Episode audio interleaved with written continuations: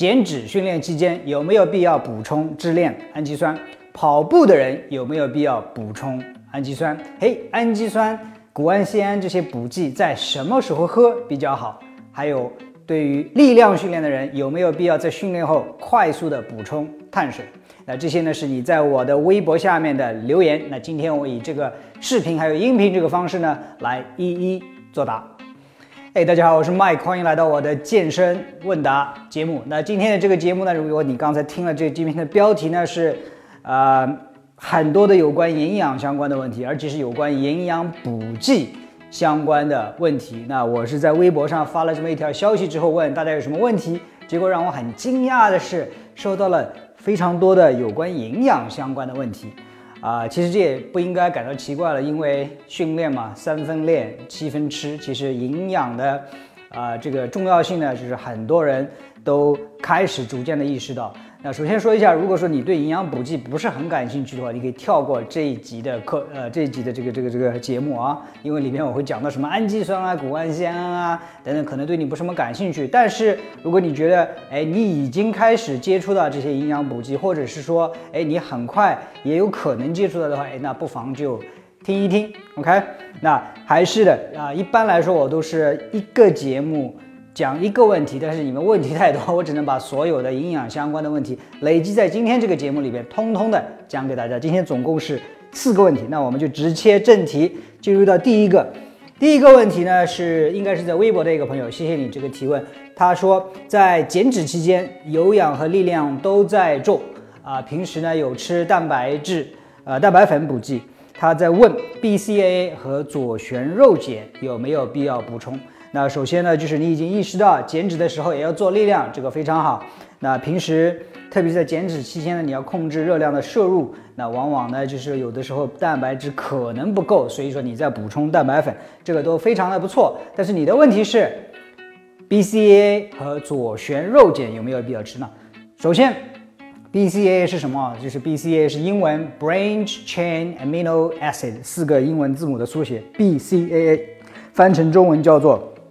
支链氨基酸，那这个做力量训练的人，或者是啊有一定训练基础的人，可能会了解到啊，但是大家不一定了解到它的这个最根本的一些原理是什么，所以我就花一两分钟来讲一下。首先，这个 BCAA 也就是支链氨基酸呢，是由三种必须的氨基酸所组成。什么意思？必须的氨基酸，也就是说，我们人体有一些氨基酸是可以自己合成的。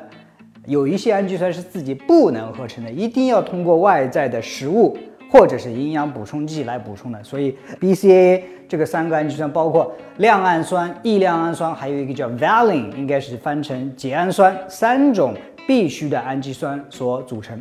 那 B C A 或者支链氨基酸到底有什么作用呢？其实它最最最主要的作用呢是两个，第一个呢是促进蛋白质的合成，第二个呢。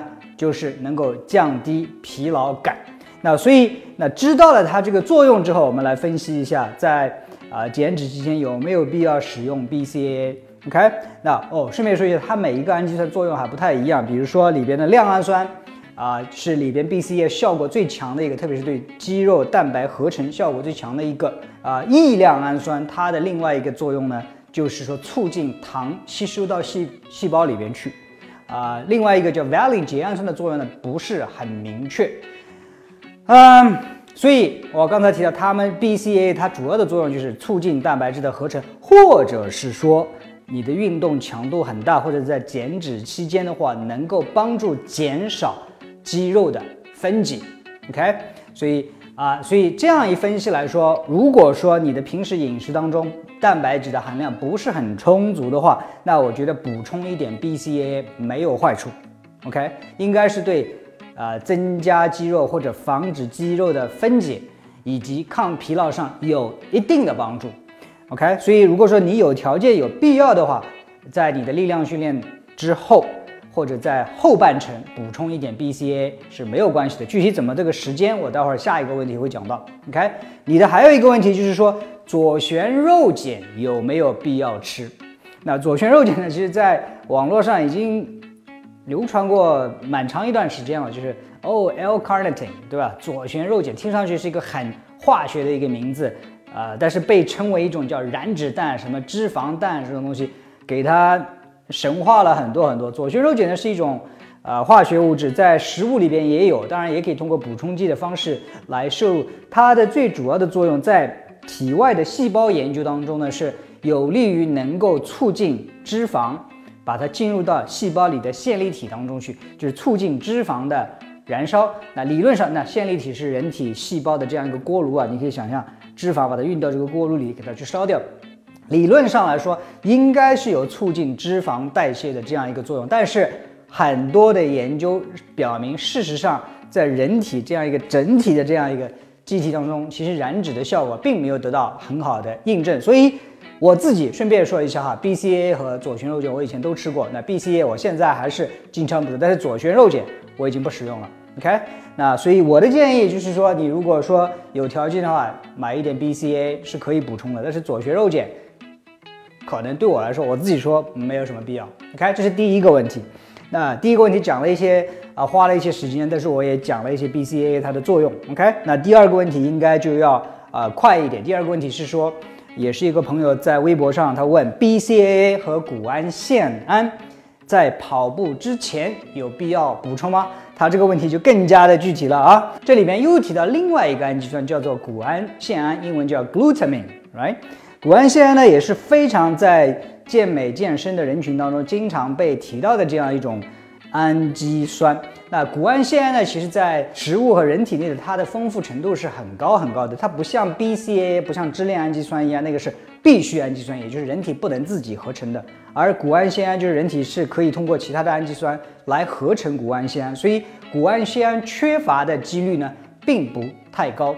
只有在哪一些人当中可能会缺乏呢？比如说啊受伤的病人，或者是危重的病人，蛋白质的含量本身就已经很低啊，或者是从事剧烈运动的人，他可能消耗比较大的时候，有可能啊谷氨酰胺比较缺乏，那个时候补充谷氨酰胺呢，可能有一定的帮助。啊，另外再多说一句，谷氨酰胺它还有一个作用呢，就是它在呃，它是肠道的细胞以及我们免疫细胞非常好的一种燃料，所以啊，补充谷氨酰胺能够促进肠道的健康以及提升免疫力。这也就是我为什么很多人看到这个谷氨酰胺的这个产品的广告说哦，促进肌肉合成，什么提升免疫力是有的，但是只是在已经谷氨酰胺非常低的人群当中。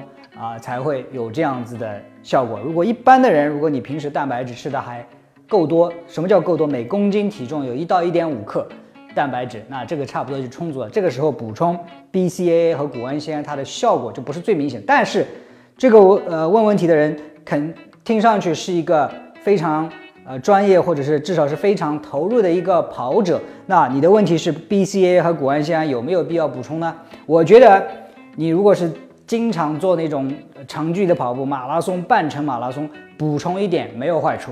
而且什么时候补充？你主你主要问的是跑步之前有没有啊必要补充？跑步之前补充能够有助于啊提高你的这个耐力，防降低这个疲劳感，然后能够降低这个肌肉的降解。因为长时间有氧之后很难避免肌肉没有分解，所以说你在跑步去训练之前、训练当中、训练之后。多补充一点 BCAA 和谷氨酰没有坏处，但是我我如果资金有限，只能买一种的话，我还是会首选 B、C、A 首选支链氨基酸。第三个问题，他是问，也是来自一个微博微博的朋友啊，支链氨基酸什么时候喝？一般是在训练前二十分钟左右喝氮泵。你们每一个问题里面都多引入一个营养补剂。那支链氨基酸我刚才已经讲过了，顺便再聊一下氮泵。氮泵是这种。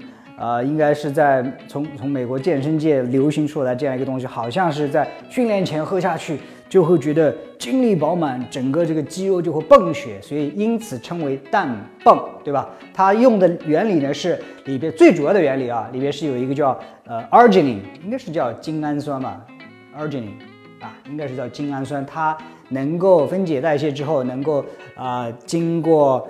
nitric oxide 一氧化氮转化酶生合成酶之后合成一氧化氮这样一种气体，能够对血管有扩张作用，所以会让血管更加膨胀啊，你感觉也更加的这种镇定这样一种感觉。然后氮泵里边还有什么？还有咖啡因、一些牛磺酸、抗疲劳的一些东西，让你兴奋的东西。那我自己也吃过，以前也吃过，在训练的时候能练健美的，你总归会这些东西试过之后才知道这个东西到底有没有用。有没有用呢？有一点点用，OK。但是我现在还吃不吃？不吃了，因为那个东西里面太多的咖啡因，然后喝下去之后，是的，当时很兴奋，但是三四个小时之后会 crash，我会一下子很疲劳，所以对我来说得不偿失。而且我的训练从来不需要那些外在的咖啡因来激励我，我想训练就训练，所以。啊，我现在不不吃氮泵，OK，我也不建议一般的人去吃氮泵，OK。但是你的问题是，支链氨基酸什么时候喝？严格意义上的说，它本质上是一种氨基酸，什么时候喝都可以，训练之前、训练当中、训练之后都可以。但是我们也不是说每天没事情，天天就在那里喝氨基酸，也不是说天天那么多喝氨基酸对你就有什么好处。如果说每次训练只想喝一次氨基酸的话，那我那个时候的教练建议我的是。在训练进行到一半的时候，比如说你的训练高强度的训练，四十五分钟，差不多在半个小时之后或者二十五分钟之后，你那个时候准备的那个支链氨基酸就可以在训练的时候小口小口的喝。当然，你如果说不在训练的后半程进行喝，训练完了之后，一呃训练完了到半个小时之内你去喝支链氨基酸也是同样有效果。那这里就要牵涉到呢为什么，对不对？为什么？那就是一。支链氨基酸的作用是促进肌肉合成，或者是降低肌肉分解。所以你如果在训练前喝的话，你能够降低肌肉分解；在训练训练之后喝的话，能够促进肌肉的合成。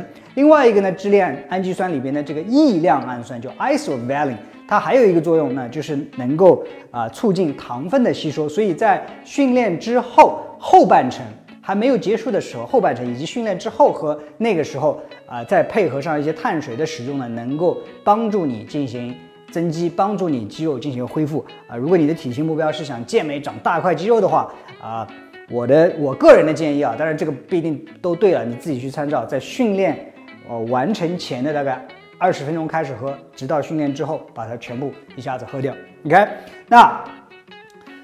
第四个问题是来自微博的朋友，他说：力量训练之后是否要补充快吸收碳水？快吸收碳水啊！首先，这个这个答案根据你的体型目标而定。如果说你的呃体型目标是想长大块的肌肉，那么在训练之后是一个非常好的补充碳水的这样一个窗口。为什么呢？你刚刚训练过。这个肌肉上的这种受体都打开，然后对营养比较敏感。这个时候你吃一些碳水，吃一些蛋白质的话，更多的糖分和蛋白质都被吸收储存到肌肉里边去，有利于你增肌。OK，但是如果你的目标是减脂，你也同样可以做大重量的力量训练。但是这个时候训练之后啊，你如果不想长很多体重的话，也没有必要吃很多的。碳水，另外在碳水种类的选择上，我以前也讲过啊，至少我的教练在带我做健美训练，在增大期的增肌期的时候，他是那时候推荐啊三十到六十克的葡萄糖，纯的葡萄糖，再兑蛋白粉这样喝下去，所以那个是绝对的快吸收碳水，升糖指数是一百的啊。当然，呃，在你吃一些香蕉啊，吃一些那个白米饭啊、面包啊，这个都可以。但是现在有一些新的说法，就是说。如果说在训练之后吃这种升糖指数太高的碳水的话，有的时候可能会抑制你的雄激素的分泌。那这是我最近看到的一个东西啊，我自己没有什么亲身亲身体验，呃，亲身体验，我只是告诉你。但是我自己的做法是，我现在在训练之后啊，如果在训练中我如果要补充碳水的话，如果肌肉觉得干瘪的话，我会在训练之后补充一点碳水。但是我现在的碳水不太喜欢用呃葡萄糖，不太喜欢用那种精细白米饭。啊，我更多的是吃一根香蕉啊，或者一一小杯燕麦啊，这样是中等啊速度的这种碳水，并不是那种很高的升糖指数的碳水。但是如果你很年轻，你的目的是要增肌，那训练之后补充白米饭甚至葡萄糖没有关系。那今天这个问题呢，我就讲到这里。那抱歉，如果你听到现在的话，我非常感谢你，因为这里边讲的还是挺挺干的。但是我希望啊，你从这个当中也得到一些。啊，知识我不会单单的告诉你啊，应该这么做，应该这么做。我是尽量的去讲一下为什么，从我的理解的角度，我看到的一些东西，以及我自己的亲身的一些体验，说的不一定都对，但是可以供你借鉴。那最后，既然今天是讲有关饮食的话题，我要做一个小小的广告啊。我前一段时间在打造一个课程，叫做《三十个吃不胖的超级食物》，是把我自己喜欢的以及啊，我研究下来对啊增肌减脂健康都非常有帮助的三十个超级食物做了这样一个课程，每一节课呢花十分钟左右精讲这个食物，那应该会在很快就会发布。如果你想在第一时间知道这个课程在哪里看、怎么看的话，记得订阅我这个啊音频节目啊。另外一个，如果说你想呃经常收到我的一些最新的研究的一些啊结果的话，或者是一些资讯的话，可以访问我的网站。MikeLing.com，M I K E L I N G.com 啊，如果你还不知道我的喜马拉雅音频频道怎么订阅的话，是在喜马拉雅上搜索凌云 Mike，这个是我的名字，就能够订阅我的节目，每天听我谈健康、谈健身、谈营养。好，今天这个节目呢，我们就讲到这里，我们下一次节目再见。